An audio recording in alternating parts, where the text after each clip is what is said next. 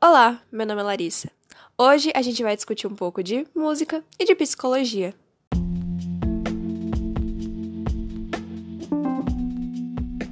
Você provavelmente já ouviu falar no grupo sul-coreano chamado BTS. Porém, o que nós vamos discutir hoje é o último lançamento deles, Map of the Soul 7, que é um álbum repleto de ideias complexas e que completa a série iniciada em janeiro de 2019, com o primeiro lançamento, Map of the Soul Persona. Ambos os álbuns são recheados de significados ocultos do grupo que amam colocar simbolismo nas suas músicas.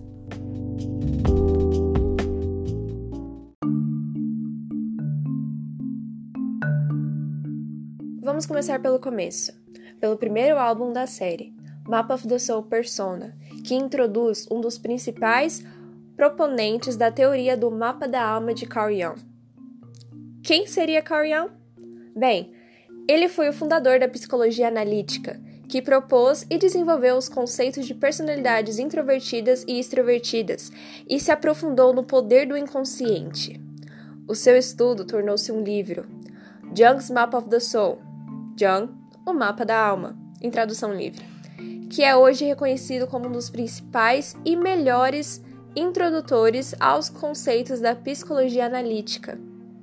Ok, mas o que isso tem a ver com o álbum musical de um grupo pop sul-coreano? A gente vai ver.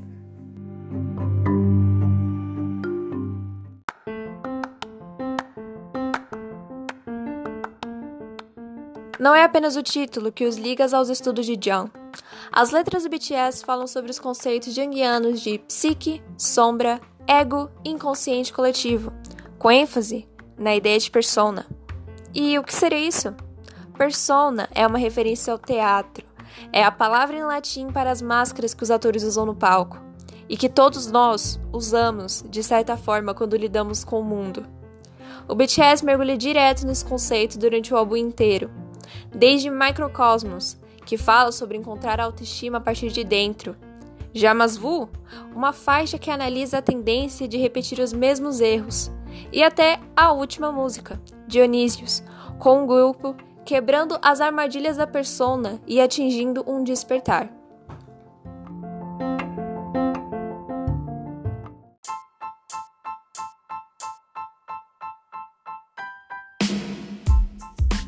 Quanto ao 7, aquele que eu falei no início do podcast que a gente ia analisar?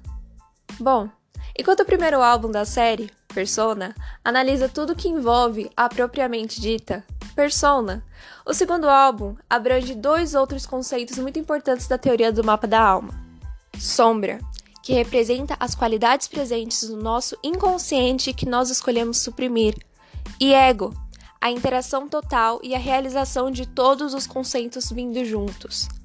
Nele, o BTS relembra momentos de luta e de autoquestionamentos que enfrentaram nos sete anos de carreira.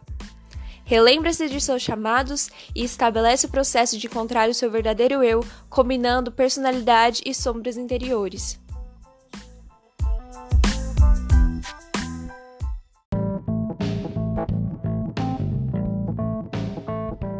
Este com certeza é o álbum mais significativo e mais íntimo e pessoal da carreira do BTS.